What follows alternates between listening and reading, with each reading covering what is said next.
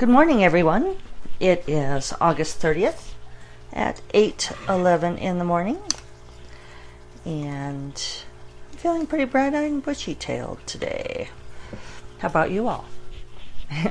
I wish I could hear you answer back sometimes, but I would have to do this live for that.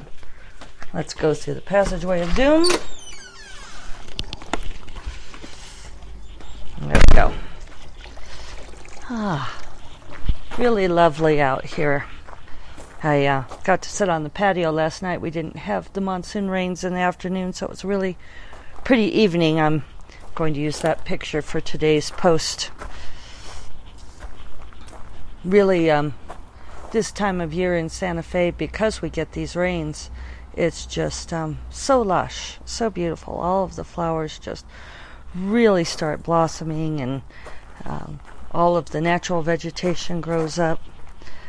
It's um, it's just a lovely, lovely time of year. Really, this is uh, the glorious part of summer. I have my first sip here. Hmm. Had to sneak in a second sip there. I remember to mix stevia in today. Clever me. And today I have my uh, dolphin mug. It's a sort of a it's a silhouette of a dolphin with a, sort of a Caribbean sea and flowers inside the dolphin. I don't know if that makes sense. I got it in St. Thomas. And it says, A little paradise is good for the soul, which I really do believe. I think, um, I think sometimes we overlook the importance of, of beauty, of peace, of things that we would call paradise on our well being. David was reading me some stuff the other day that he had looked up about um, stuff that came out of the Greeks. You know, I'm sure many of you are familiar with things like the, the golden rectangle and the Greek ideal of beauty, and and he was talking about uh, architectural design. He was kind of looking up things about Santa Fe because he had um, had a met a gal who asked him about uh, why the the city of Santa Fe looks so uniform, which it does. Uh, in fact, one of the things I love about the city itself is that as you're driving on the interstate past it, you almost can't see that the city is there because all of the buildings blend into the landscape. They're all the same um, shades as the natural landscape. The buildings are all low for the most part. Um, and David explained that it was because of the architectural controls that for and it was from a group and uh, now I'm going to be sharing of details but he said it was quite a long time ago that this group got together and decided to create in Santa Fe a place that would be beautiful, that would be aesthetic and uplift the soul according to those ideals.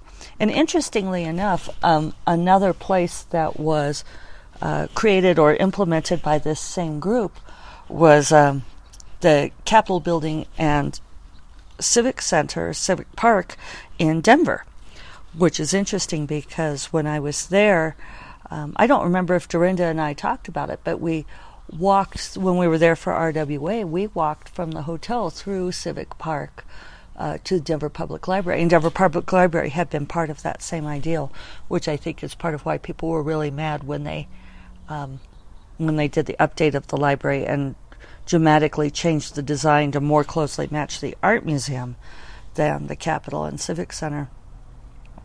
But we walked through that park, and there's this wonderful place where I mean it does look like a Greek Colosseum. Um, there's sort of an outdoor band area, and then there's a long esplanade with mirror ponds. And you can stand in the middle of this park and look in the one direction to the city and county building, which has kind of an arc that mimics the circle of the park. And then you can look the other direction to the steps of the Capitol building with the gold dome. And it's a very beautiful Capitol building. And I know on one of those steps there's a plaque that says that it's exactly a mile high there. Uh, that's the name the Mile High City, 5,280 feet if you stand on that particular step. So I was giving uh, Dorinda, kind of my remembered remembered tour from elementary school. You know, when they drag us to all of those city uh, well, landmarks, because I grew up in Denver, and but it was really remarkable to stand there and take in that view. And it does do something to uplift the soul, to uplift the mind and spirit. And I think that in this this age of kind of relentless capitalism, of commercialism, of marketing, of trying to influence people with ads on the internet, I think all of these things have kind of. I'm trying to think of the word I want. Deflated, and I don't think deflated is right. Minimized?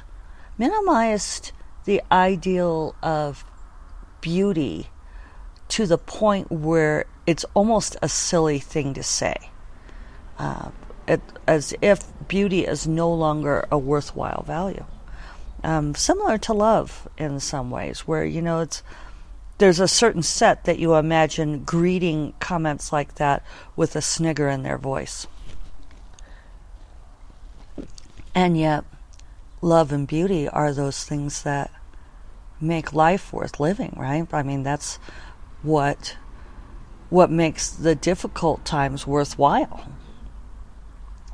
Hello, Hummer. Yeah, I'm back out here. Back in the grape arbor today. Yeah. She's looking nice and plump. Yes, I'm talking to you. when we got back the other day, their feeders were empty, and I had to fill them up right away. They were happy, happy birds. This one out back doesn't get competed for nearly as much as the ones out front do. Now she's sitting up in the crabapple tree in the sun, floofing her feathers and grooming a little bit, enjoying the sunshine because the sun's up on the high part of the tree. Hasn't quite come over the wall where I'm sitting yet. So I think it's good to embrace beauty, to embrace those things that bring us that sense of paradise and serenity. I think that's that feeling of the soul being uplifted rather than being crushed. You know, if you think of the things that make you feel crushed, you know, things like bills and the commute and people being angry and obnoxious. Uh, this is the antidote to all of that.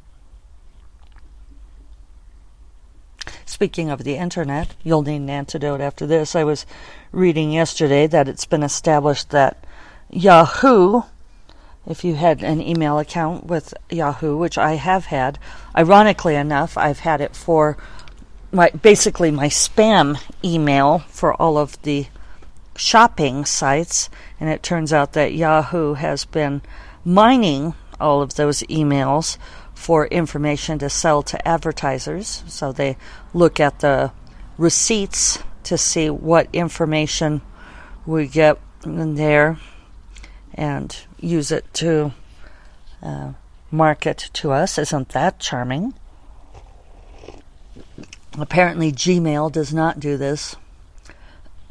but this is why Amazon changed their email receipts, and my Amazon stuff goes to my Yahoo email, which I need to change. I'm probably going to just have to go in and change that now. Even though Amazon did change their email receipts to not include any information about the product, which I find interesting um, because they knew Yahoo was data mining this.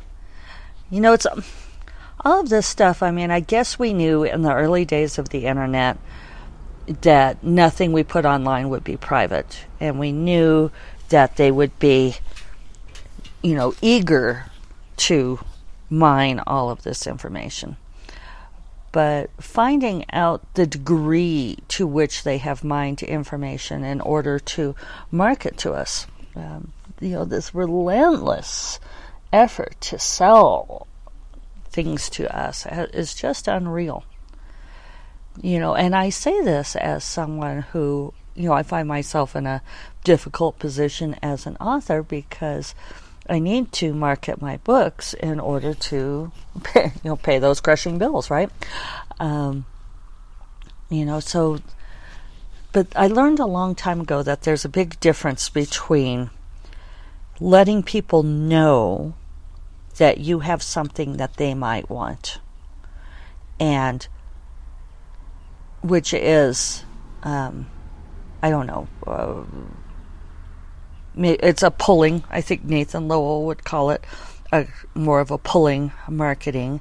Um, it's a it's an offering. To me, it's like saying, "Hey, I have this thing, and if you like it, here's where you can have it."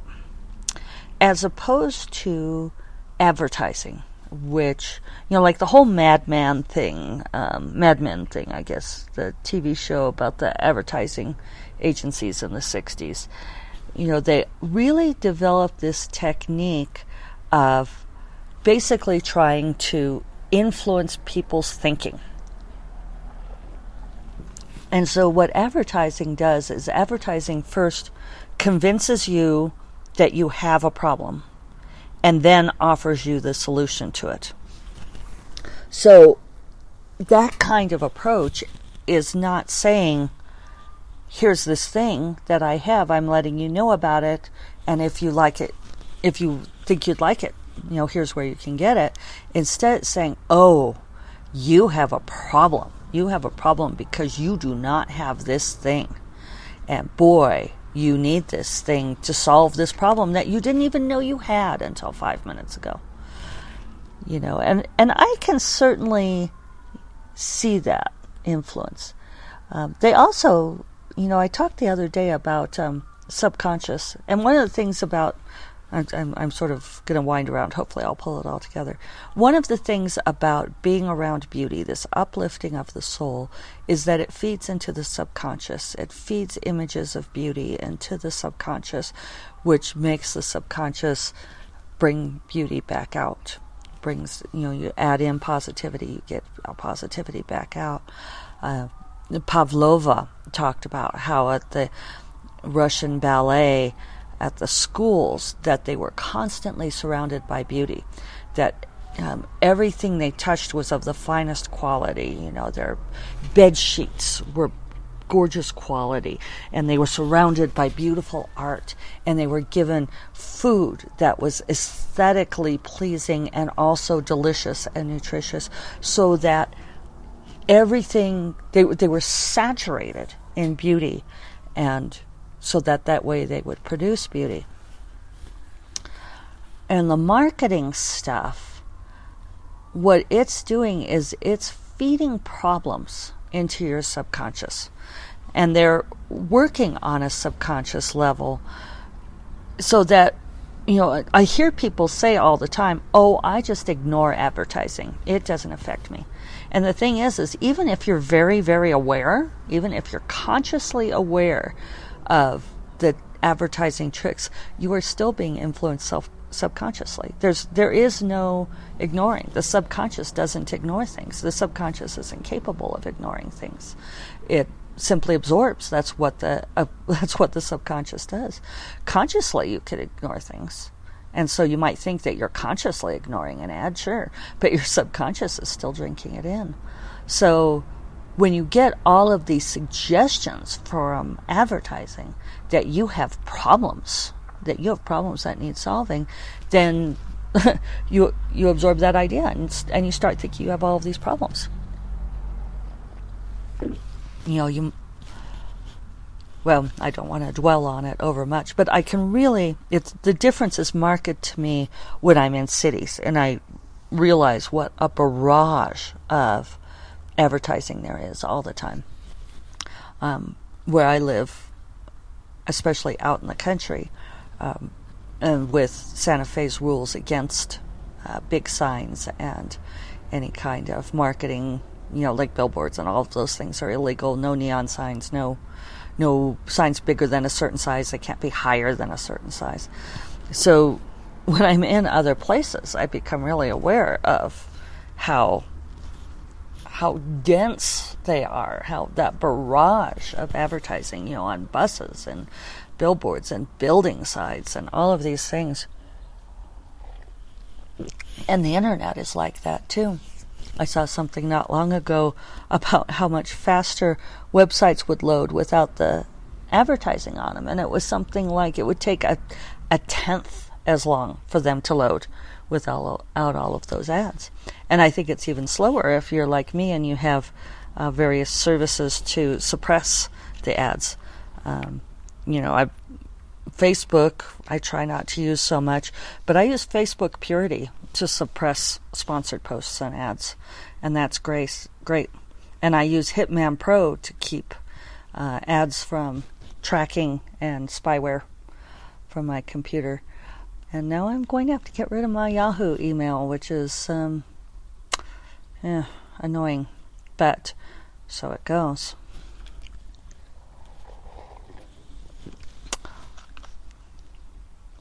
But at least I have my my beautiful garden. I'll take some more pictures of the flowers for you all. So there's no advertising back here, and I think that's part of the the uplifting of the soul is the uh, you know very much choosing what you look at, what you take in, what you think about, and I I weave that into my books. Um, the Arrows of the Heart is going to have a little bit different stuff in it about mental influence. For those of you who have been following the series, you know about Deyrr and how they use their mind magic to influence people. And I've gone into that in a great deal more detail. Um, partly because we're hitting the culmination of the story, which will not be in this book. I'm trying to warn everyone this it's not going to all wrap up in this book, um, but this book is setting up the final conflict, which I will resolve in the next book. Um, but it's very interesting that it's um, Karyn is the one who has been going through all of this. I'm kind of back to. Uh, she's she's an every woman again, uh, like Dafne in some ways. Only Karyn doesn't have even Dafne's um, intelligence, her linguistic skills and knowledge.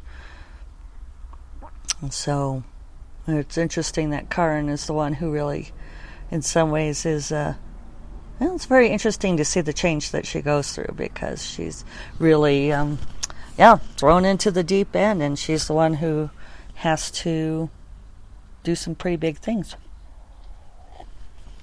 Trying not to spoiler it. But the book's coming along quite well. I shouldn't jinx it, but uh, I think I think I'll be. Uh, I'm on the the downhill run, uh, coming up on the the Act Three climax now, and uh, and then what, there'll be a fair amount of wrap up. But yeah, I think it's um. Yeah, you know, it's interesting how each book is so different. Um, this book is very different in tone and action level than than Zynda's book was, than The Shift of the Tide. Um, you know, I, I love them all, but people always ask me which is my favorite, and I say pretty much the one that I'm working on. Which is fair, right? I mean, that's, I think Corrine said that's what you need to do in order to, uh, write to, you know, when I say my favorite heroes, whichever one I'm writing, you know, that's what I have to do in order to love them. So,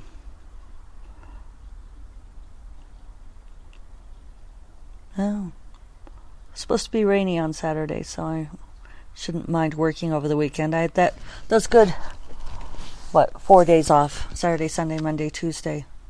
So I'm still feeling pretty pretty full of vigor. I should be able to push through and finish this. All right, I'm going to end it up there. Go make one more London fog and get to work on. Thank you for sharing my first hot beverage of the morning hopefully I get to go back to coffee soon. Although the London fog just feels so good on my stomach. it's amazing. Amazing what a difference that makes. Uh, but I hope that you all have a wonderful day. I hope that you find a little piece of paradise, um, some beauty to uplift your soul. And I will talk to you again tomorrow. Bye bye.